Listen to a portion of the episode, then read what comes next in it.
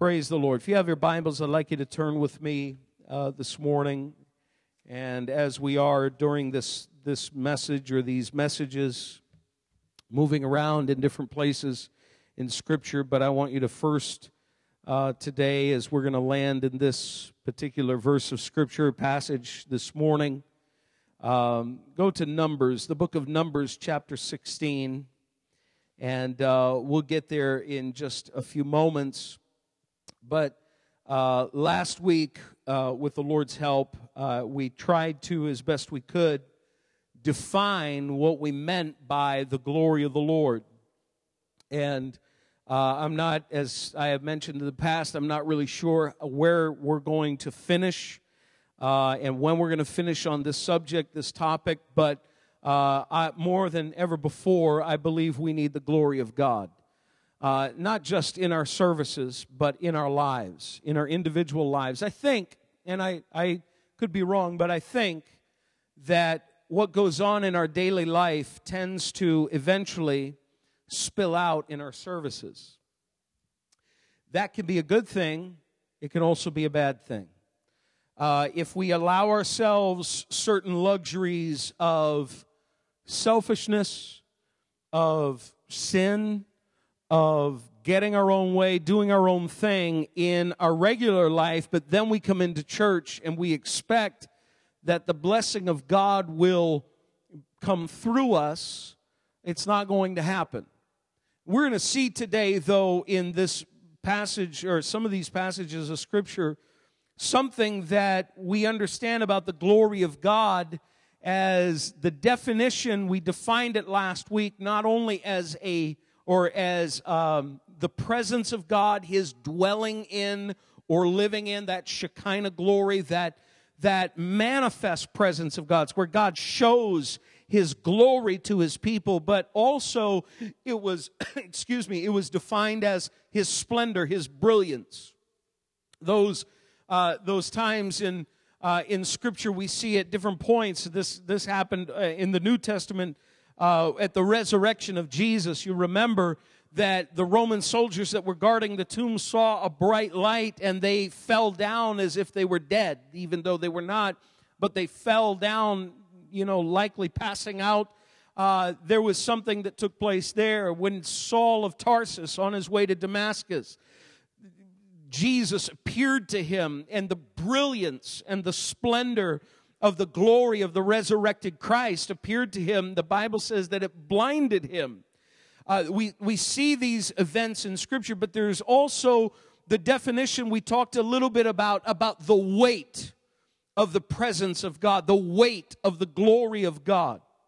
And sometimes it is the weight of the glory of God that has to deal with us in our lives in certain things. I don't know your situation. I don't know what you're dealing with on a daily basis, and some of the struggles and some of the difficulties of life, some of the things that maybe we wrestle against, or maybe we've just lost, lost the victory. We're not wrestling at all. We're just, we've, we've given in. We've allowed the enemy Uh, a foothold and a place. I want you to know that the glory of God can still come into that situation, but it's a different kind of glory. And it's a glory, hopefully, to bring about a change to your, your life and a change to your heart.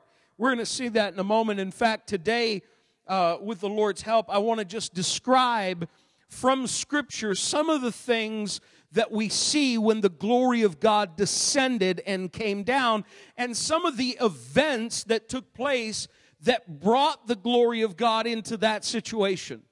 And you might be shocked to recognize or to realize that the glory of God on one occasion, we're really only going to deal with two, but one occasion, the first occasion was this, that the glory of God came in response to sin.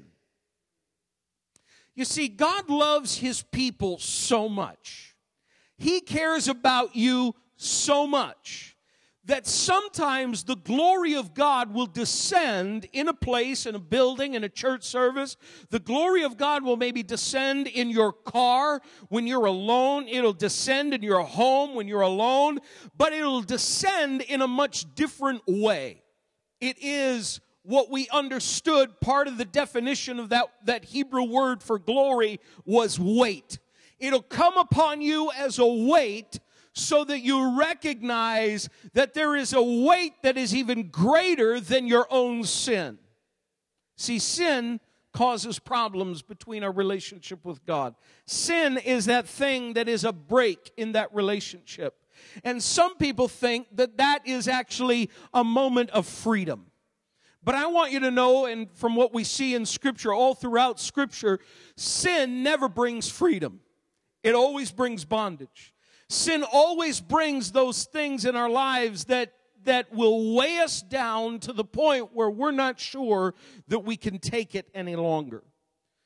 Go now, if you're already there, hopefully you're already there, but to the book of Numbers, chapter sixteen. Numbers chapter sixteen.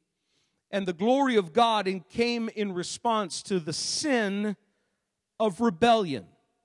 The sin of rebellion.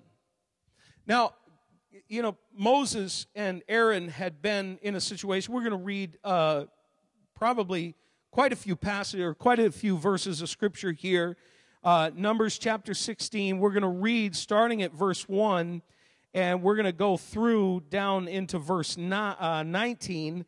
And I, the, you know, the Lord willing, we'll just put on our seatbelts and read this so that we can get a full grasp of what was happening uh, at the time that it was happening, and and also understand what the the circumstances were that was surrounding why the glory of God descended. It wasn't the glory of God coming down to commend those who had done what was wrong in the eyes of the Lord. It wasn't the glory of God coming down to somehow say, you know what, I'm going to gloss it all over. That's not what it was for. The glory of God came down to stand with the righteous and to bring discipline to those who were, were rebellious. I'm grateful we live in the age of grace, which we do. But I want you to see what took place here in Numbers chapter sixteen, starting at verse one. The Bible says, Korah, son of Izar, the son of Kohath, the son of Levi, and certain Reubenites, Dathan and Abiram, sons of Eliab, and On, son of, of Peleth, became insolent. And look at this, rose up against Moses. This is very important. We don't have time to deal with this passage. This passage is a, is a sermon all of its own. But the Bible says this, with them were two hundred fifty Israelite men, well-known community leaders who had been appointed members of the council. They came as a group to oppose Moses and Aaron and said to them, "You have gone too far.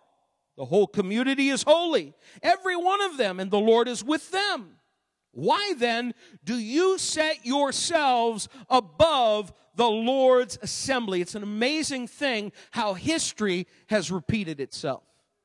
We say, essentially, here's what they were saying. Who do you think you are? Ultimately, it was a rebellion, and you know what? If there is anything that this country has allowed to take place, it is a rebellious spirit and in a rebellious attitude. I'm not advocating for government crushing of, of the, the right to protest. I'm not advocating for anything like that. But even in our higher academic institutions, we have, we have spawned this generation that says we will, will refute authority at every point simply because they're authority. Not because they're wrong, not because of anything else, but because their authority. These guys were coming against Moses and Aaron simply because they were rebellious against authority. And as such, the authority that God had put over them, and as such, they were now rebelling against God. Say, that is so not the atmosphere for the glory of God to descend. But wait. The Bible says this, when Moses heard this, he fell face down. Then he said to Korah and all his followers, that by itself, that one verse of Scripture when he fell face down, shows the great humility of this leader in the face of such horrible uh, disunity and, and adversity. But then he said to Korah and all his followers, in the morning the Lord will show who belongs to him and who is holy, and he will have that person come, uh, that person come near to him. The man he chooses, he will cause to come near to him. You, Korah, and all your followers are to do this. Take censers, and tomorrow put fire and incense in them before the Lord. The man of the, uh, the man the Lord chooses will be the one who is holy. You Levites have gone too far. These were priests. These were supposed to be men who were behind Moses and Aaron. They were supposed to be supporting Moses and Aaron. They were part of those who would help lead the people into worship and into prayer and into praise. And yet these were the men who were being so rebellious. So Moses says, all right, God is going to separate, and he's going to show us what's going on. Moses also said to Korah, "Come uh, now listen, you Levites, isn't it enough for you that the God of Israel has separated you from the rest of the Israelite community and brought you near himself to do the work of the Lord's tabernacle and to stand before the community and minister to them? Hasn't God allowed you enough opportunity here?" Essentially is what he was saying. He has brought you and all your fellow Levites near himself, but now you are trying to get the priesthood too. It is against the Lord that you and all your followers have banded together. Who is Aaron that you should grumble against him? Then Moses summoned Dathan and Abiram, the sons of Eliab, but they said, "We will not come." You see the seething rebellion there? I'm, I'm going to do my own thing. Who, Moses, do you think you are? Isn't it enough? He says, verse thirteen, that you have brought us up out of the land of flowing, uh, land flowing with milk and honey, uh, to kill us in the desert, and now you also want to lord it over us? Moreover, you haven't brought us into a land flowing with milk and honey or given us an inheritance of fields and vineyards. We, will you gouge out the eyes of these men? No, we will not come. Then Moses became very angry and said to the Lord, "Do not accept their offering. I have not taken so much as a donkey from them, nor have I wronged them, any of them." Moses said to Korah, "You and all your followers are to appear before the Lord tomorrow, you and they and Aaron. Each man is to take his censer and put incense in it, two hundred fifty censers in all, and present it before the Lord. You and Aaron are to present your censers also." So each man took his censer, put fire and incense in it, and stood with Moses and Aaron at the entrance of the tent of meeting. Now listen to this. When Korah had gathered all his followers in opposition to them at the entrance to the tent of meeting, look at this, the glory of the Lord appeared to the entire assembly. I want you to know, brothers and sisters, there are times where the glory of God must come, and it's not a moment where we walk out of the building and say, "Woo, wasn't that a wonderful service? Didn't I just get all manner of goosebumps all up and down my spine?" No, there are times where the glory The glory of God desires and needs to come so that whatever is impure will be purified, so that whatever stands against God, and however our hearts may be standing against God, will be corrected and purified. Now, we don't have time to read the rest of the story, but I want you to know the end result was simply this. Those who were rebellious, God had to take care of in a dreadful kind of way. We are living in an age of grace in which the ground is not going to open up. It's not going to, you're not going to drop into the earth and have it swallow you whole. It's not going to do that, no. But instead, the glory of God will come in some way to try to minister to your life, touch your life, and to bring the impurity to the surface so that you will come before God in humility and say, "God, I confess I've got to have you. I need you, and I've been wrong." There isn't anything about these guys who ever said that, that, that said, you know, that, that even hinted that they were humble enough to say, "You know, God, you're right." You know, all the times that we have seen Moses go into the tabernacle or go into the tent of meeting, and, the, and we've seen the visible sign, the cloud coming down over the, the tabernacle. We've seen visible signs as Moses went up into the mountain, and there was fire, and there was lightning, and there was the cloud that came down, this great, incredible, visible manifestation of the glory of God. In all of that, these guys still hardened their hearts toward God. Brothers and sisters, we have to be so careful that when we come into the presence of the Lord, that we have not allowed our hearts to be hard in any way toward what it is that God desires to do. Maybe it is in the back of our minds. We criticize and we think about all the things that should be that aren't, and we think about all the things that we have in our heads about how this ought to be that way and that ought to be that way, and it just never has been. So, you know, I'm just going to sit by and I'm going to stew in my juices. I want you to know, brothers and sisters, that is a rebellion of the worst kind, because it's not a rebellion that even stands in opposition visibly. It's a, it's a rebellion that just kind of hides in the shadows. I listen, the glory of God has got to come to root out anything in us that isn't like Jesus, so that we can be more and more like Him, so that we can invite that Shekinah glory, the presence that desires to dwell in and to bless and to help and to strengthen. But on occasion, the glory of God comes in response to sin. Sometimes the glory of God has to come down in a way that brings about a change in people's hearts and minds, in that they're headed in a wrong direction. You know, I got to imagine at that moment, if these men had fallen down and confessed that they were wrong in their sin, the ground wouldn't have opened. You can read the rest of the chapter later on. The ground wouldn't have opened up. There wouldn't have been anything that happened. There wouldn't have been that kind of judgment, because the same God of mercy and grace that we see in the New Testament is present in the Old Testament. He would have allowed them to go on, but I, I, that, that, that's not how it played out. The glory of God came to deal with sin. And on occasion, the glory of God has to come in order to deal with sin in our lives. This is why I'm getting way ahead of myself, because there is a message that I have in mind. I'm just not sure when we're going to hit it. But this is why I believe it's so important that we never, ever be able to say about this church, about this local assembly, what it was said about as, as uh, the... the Priest, high priest Eli was giving.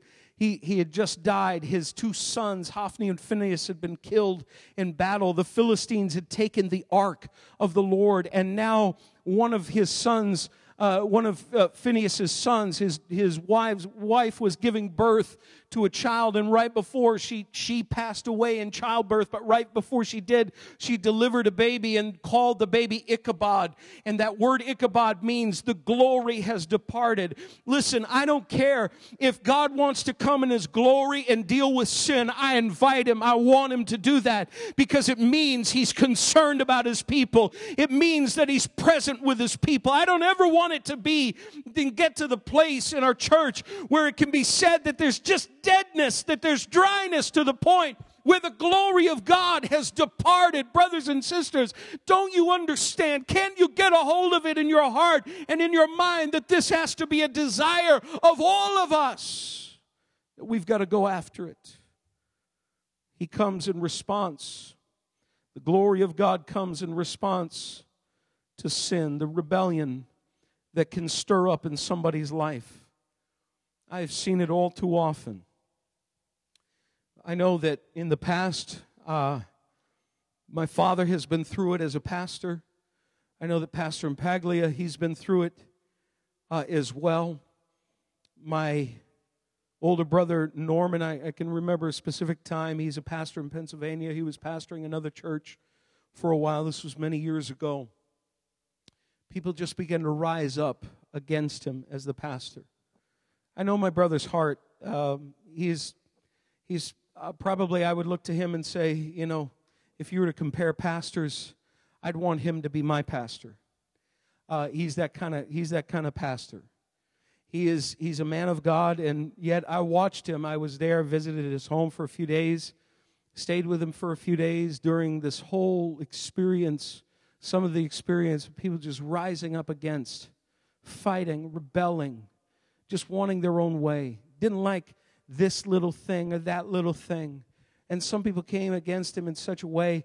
But I want you to know that, you know what, when God sets somebody apart, when God sets someone apart to do a work for him, God will defend that person as long as they are standing in the presence of God, as long as they are following God in their own calling and what it is that God has for them. God will come down and he will resist the rebellious. He will always. There is nothing about rebellion that is good in a church. Absolutely nothing. If there are rebellious people in the church, God has to deal with those individuals in whatever way he possibly can. He will have to deal with them, but eventually, you know what he'll do at different times? He might even just flush them out. He might bring them to the surface. Or at other times, he'll just cause them to go by the wayside. But rebellion, the Bible says this about rebellion, that it is as the sin of witchcraft. It's an amazing thing. Out of all the sins in the Bible, rebellion is the one that is equated with witchcraft. Isn't it an amazing thing? Because rebellion stands in opposition to God. There is nothing about being rebellious in the presence of God or in a church or in the body of Christ that will yield the result that God wants and desires. Nothing. We can sit back and we can say, well, you know what, Pastor? That's for you to say. But you know what? I've got my own mind made up. You can have your mind made up all you want. But you know what I'm praying for? I'm praying for the glory of God to descend and for God to change your mind, to change your heart, to do something on the inside of you that will change for all of eternity. Now, the glory of God comes in response not only to rebellion, but also to sinful lips. Go now to Isaiah, the book of Isaiah, chapter six. We're not going to read the whole chapter. It's not very long, but we're not going to read the whole thing. But we see in what it is, what Isaiah writes, and this really uh, amounts to a vision that he had, but it was a, a very real, real vision of the experience that he had where God called him to be a prophet. God called him to do what God wanted him to do. But even in this prophet, God had to deal with some things first. And so God's glory had to come to touch unclean lips. Let's start reading at verse one. The Bible says, in the year that King Uzziah died, I saw the Lord seated on a throne, high and exalted. Now notice this, what it says here. And the train of his robe filled the temple. This would be another way where Isaiah would be saying essentially what he's seeing here is the glory of God.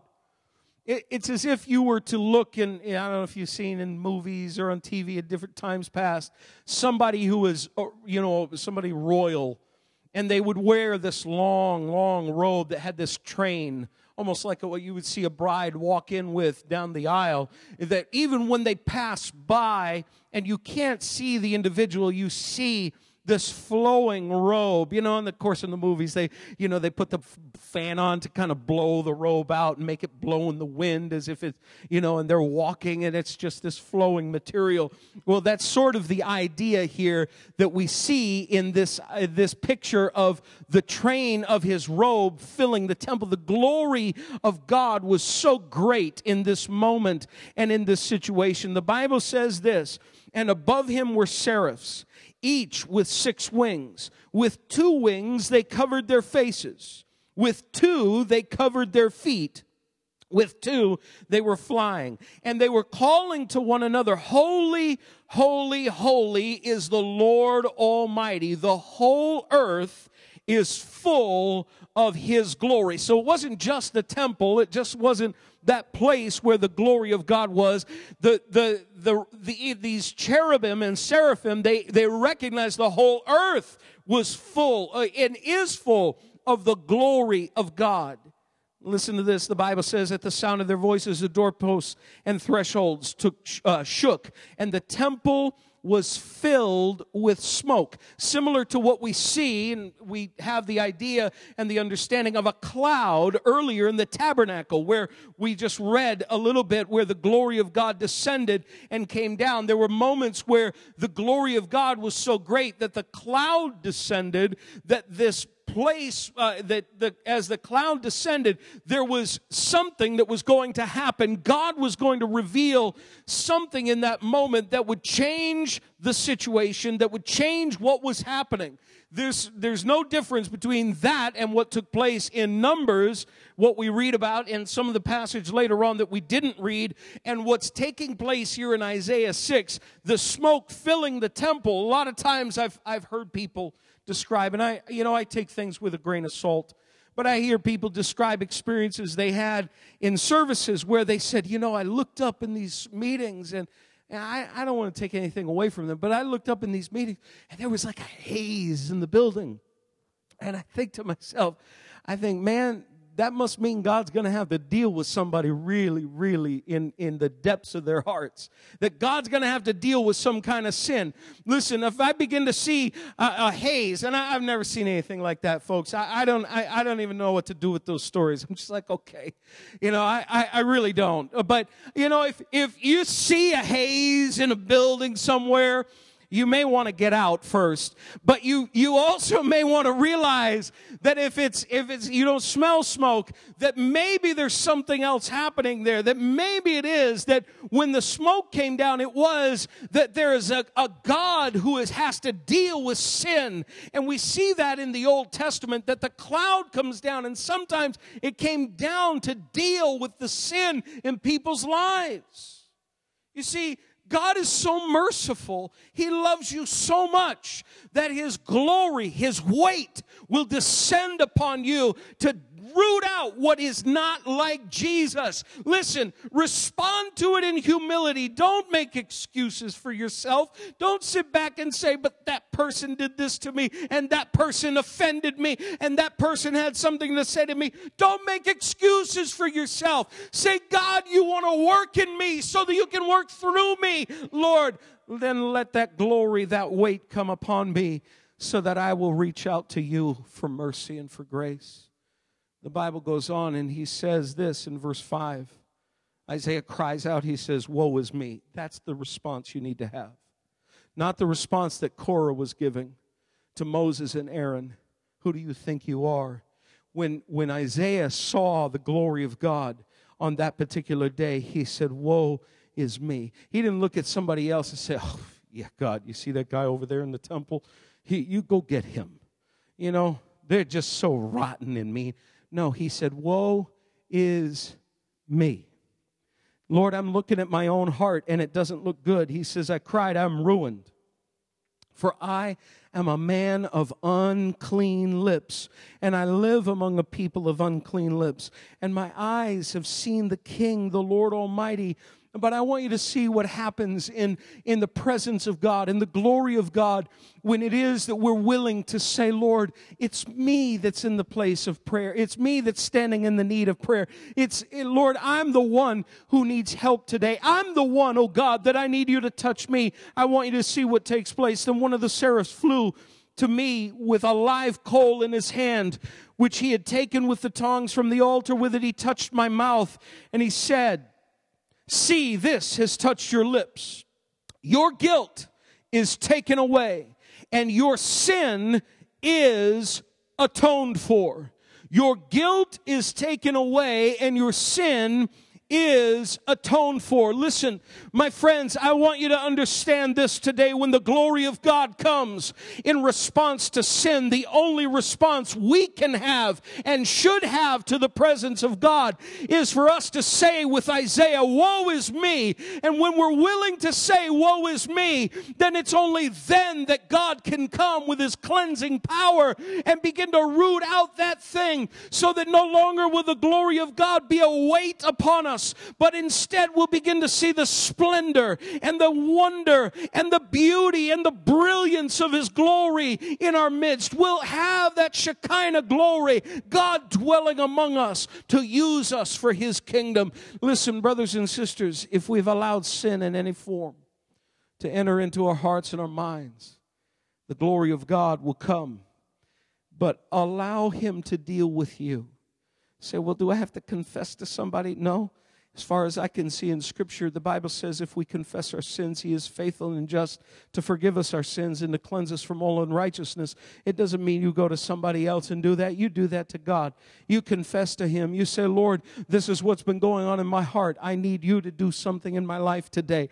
I need the glory of God to come down in my life and bring about a change in me that will mold me and shape me into the image of Christ. Listen, I don't really care how we look today. What matters most is that we look like Jesus. What matters most to the world is that we are genuine, that we are real, and that we look more and more like him. And the only way I believe that we can do that is to reach out for more of the glory of God. And if God has to come and weigh himself upon us with that weight of glory to say, I'm here, but I've got to minister to something in the depths of your heart and root it out.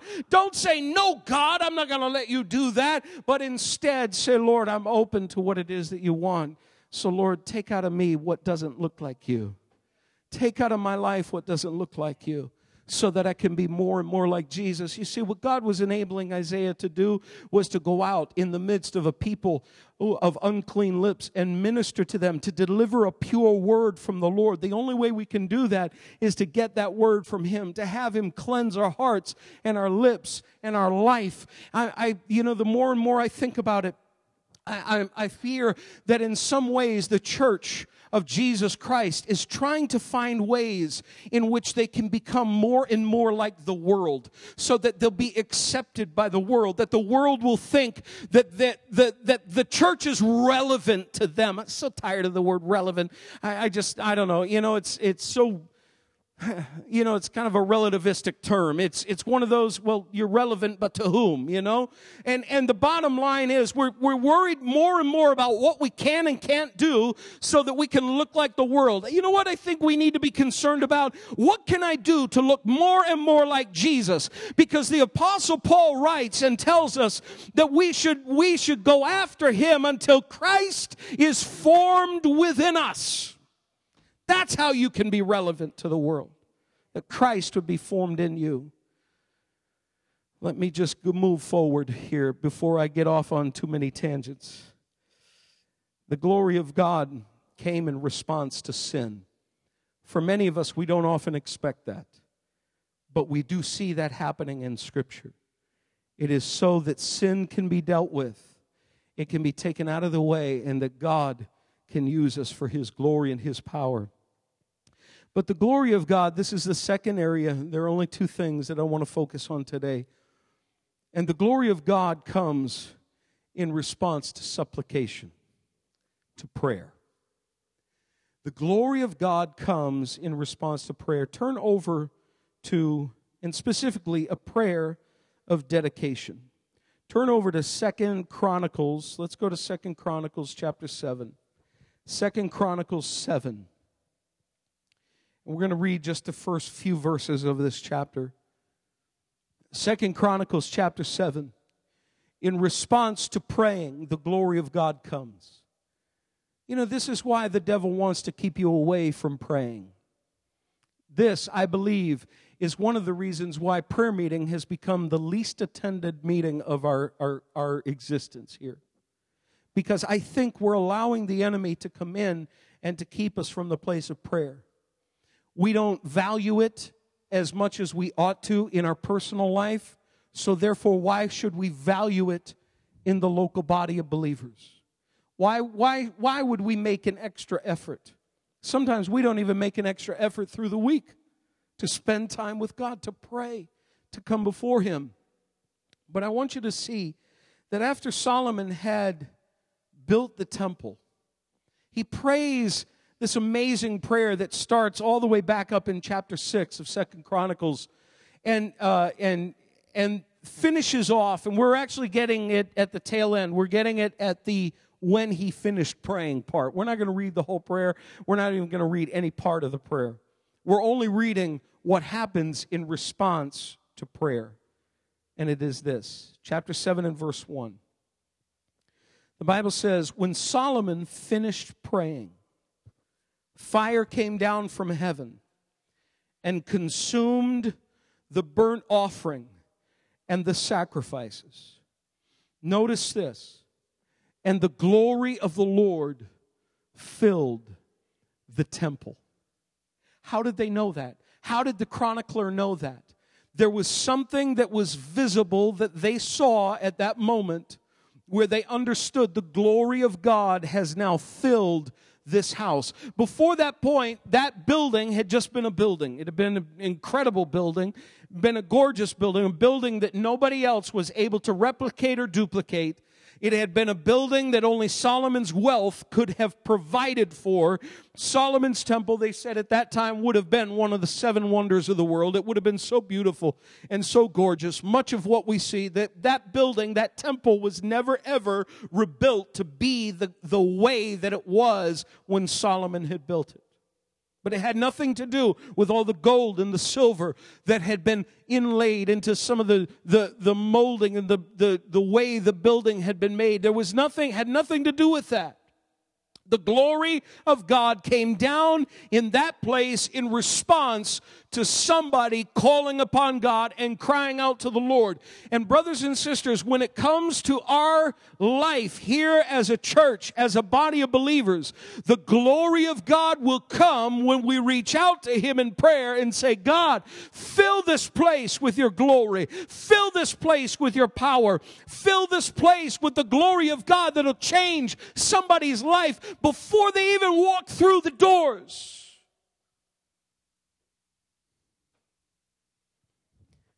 Let's read verse two. The priest could not enter the temple of the Lord because the glory of the Lord filled it. Not even the priest could get in there. Not even the priest could walk in. Because the glory of God was so powerful. It was so great. It was so mighty. The presence of God was so very real that nobody could do anything that was of, of normal religious experience. Nobody could do anything in that moment that they were called upon. They were supposed to do. The priests were supposed to go in and they were supposed to serve the Lord through their priestly duties. They weren't able to do that because the glory of God was there. Listen, brothers and sisters, when the glory of God is in our meetings, we won't have to worry about, you know, anything going on. We won't have to worry about what's going to happen. We won't have to think about, well, is it going to be the same as what it's been before? You know, when the glory of God is there, it won't be the same as what it was before. This is why there's been a cry in my heart over the last little while that, God, we need your glory in this place. We need your power. We need your might. We need your presence in this place. I'm not talking about some of the weirdness that goes on in churches. I'm not talking about asking for that. I'm talking about the glory of God that will so impact our lives that no longer will we come in with the same kind of thoughts and same kind of things going on in our minds, but the glory of God that will come down and change us right when we hit the doors and we come into the building, that there will be a sense within us that God is in this place. Oh, God, help us. Lord, help us. Verse three, it says, when the Israelites saw the fire coming down and the glory of God above the temple. These are all the lay people. These are all just, you know, the non-pastors. These are all the people who just came at that dedication service. Listen to what the Bible says. When all the Israelites saw the fire coming down and the glory of the Lord above the temple, here's what they did. They didn't jump around and say, woo, woo, you know, this is great. But instead what happened was, the Bible says, they knelt on the pavement with their faces to the ground and they worshiped and gave thanks to the Lord, saying, He is good and His love endures forever. He is good and His love endures forever. You know what they did? They knelt down and they worshiped. There was a spirit of worship. When the glory of God comes in our services, you know what? It's not going to have to be pumped up. It's not going to have to be, well, everybody stand and come on, let's praise, let's worship, let's do this. But instead, it's going to be a spontaneous thing. When they saw the glory of God, they responded by worshiping. They responded by getting low. They responded in humility. humility. It's got to be the same way with us, that we respond to the presence of God in humility when we come before Him and we recognize that God is in this place. There's somebody greater than your problems, somebody greater than your needs, somebody greater than your pain, somebody greater than all the garbage that has happened in the past, and there is somebody greater than the sin that you've allowed to happen in your life. There is somebody who can change it, who can fix it all. That's the God that we worship. I want you to know that in that moment, those folks, when they saw the glory of God, they responded the way that we need to respond, and they reached out to the Lord. You see, the glory of God comes in response to prayer. It comes in response to a prayer of dedication. It is that saying, Lord, this is, this is your house. This is your temple. And, and today, as much as we're here in a building that has been set apart, we dedicated this building in two thousand five. It set it apart to, for the Lord. But you know what? Just because it exists as a building that is set apart for God, it doesn't mean necessarily that the glory of God will come into this place. It's got to be the people of God. You see, it's not, the, the Bible says that He doesn't dwell in temples made with hands, but instead He dwells in us. We are the temple of the Holy Spirit. When you're not here, folks, there's no extra blessing on the building. You know, there's really nothing about this building that can change anything. When you come into the presence of the Lord, anything can happen. Anything can change so long as your temple is reaching out to God. So long as the glory of God is, is coming upon your life in a way that will bring about that atmosphere of God in this place. So there is a prayer of dedication. There is also one other prayer. Turn back over into the book of Exodus. There is one verse of Scripture that I want you to see. Exodus chapter thirty-three. Exodus thirty-three.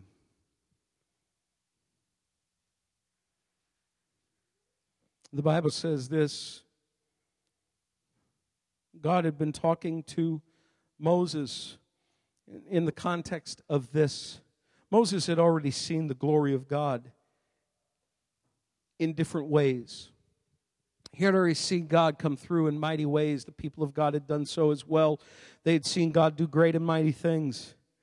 But I'll tell you what, when the glory of God comes, it creates a hunger and a thirst for, in your heart for more.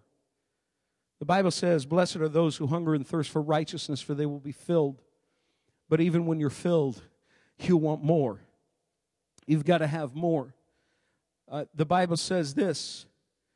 In verse eighteen, and this is Moses speaking in the context of what it was. God had actually been talking to Moses saying, go ahead, Moses, I want, go ahead, lead the people up into the promised land. Go ahead, take them into the land flowing with milk and honey. He says, but you know what? I'm not going with you. These people are hard of heart. They're doing their own thing. Go ahead, lead them in there. Let's see what happens. I'm not going. Moses said, oh God, if you don't go with us, if your presence doesn't go with us, how can we go? I, I don't want to go. I won't move from this place, Lord. You've got to be the one leading and guiding and directing. And look at verse seventeen. And the Lord said to Moses, I will do the very thing you ask because I am pleased with you. I know you by name.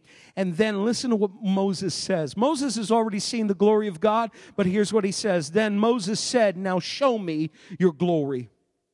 Now show me your glory. You see, God comes in response to the prayer of desire.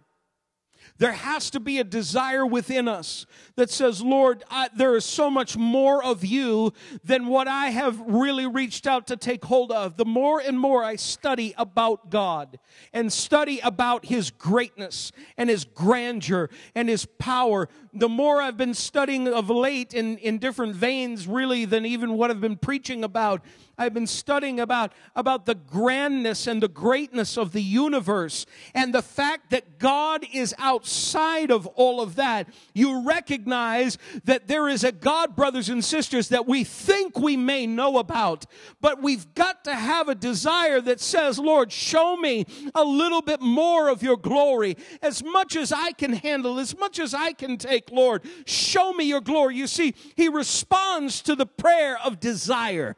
He responds responds to those who will say, God, I need more and more of you. Oh, let that be the prayer of your heart, brothers and sisters. Let it be the prayer of your heart that you would say, Lord, show me your glory. Show me your glory. When you wake up tomorrow and you go to your job, Lord, show me your glory. When you get up, you know, and you, you're, you're getting ready to go to a job that you know it's so hard, and there's, you know, just these, you know, unbelievers, and they're, they're crabby, and or they're going to boast about their big fat weekend that they can't even remember half of what took place. You know, they're going to boast about all the things that they did and the places they went and all the alcohol they consumed or all the drugs they took. And they're going to they're going to tell you all the wild stories of all of that. Let it be the prayer of your heart. Lord God, show me your glory. Because you know where that ends up. You know where that garbage goes. You know what happens to the individual who makes that pursuit. Let it be the pursuit of your heart. Lord, show me your glory. Let me see your splendor and your brilliance. Let me see that manifestation of the, the glory of God in my life in such a way that it'll change me. It'll take out the desire for other things and the desire for the world. It'll take those hankerings out of me, and it will give me a hope and a future. It will give me what I need to be able to navigate my way through the world that we are living in, a world that is so lost and hopeless. Let it be the desire of your heart. Show me your glory, O God. You say, Pastor, what am I going to experience? The only thing that I can tell you is this. For each one, sometimes the experience is different. But I believe as we dealt with the definition of glory last week, you will experience something on the level of His presence in your life. Whether it is that you sense it on the inside, or you know that the room is just filled with His glory, and it causes you maybe to pray more. Maybe it causes you to intercede for other people more. Maybe it causes you to just really reach out and take hold of His hand and say, God, I know you're with me. It gives you the assurance. I don't know what you'll get out of that. I, I know that a, for me in, in times past, it's been different things according to what I need. You see, God is, is always meeting you at the point of your need. He's always getting you right where you're at. So don't worry about what it is that you will experience, but just say, Lord, I've got to have more of you. I've got to have more and more of your glory. I want us to stand together today.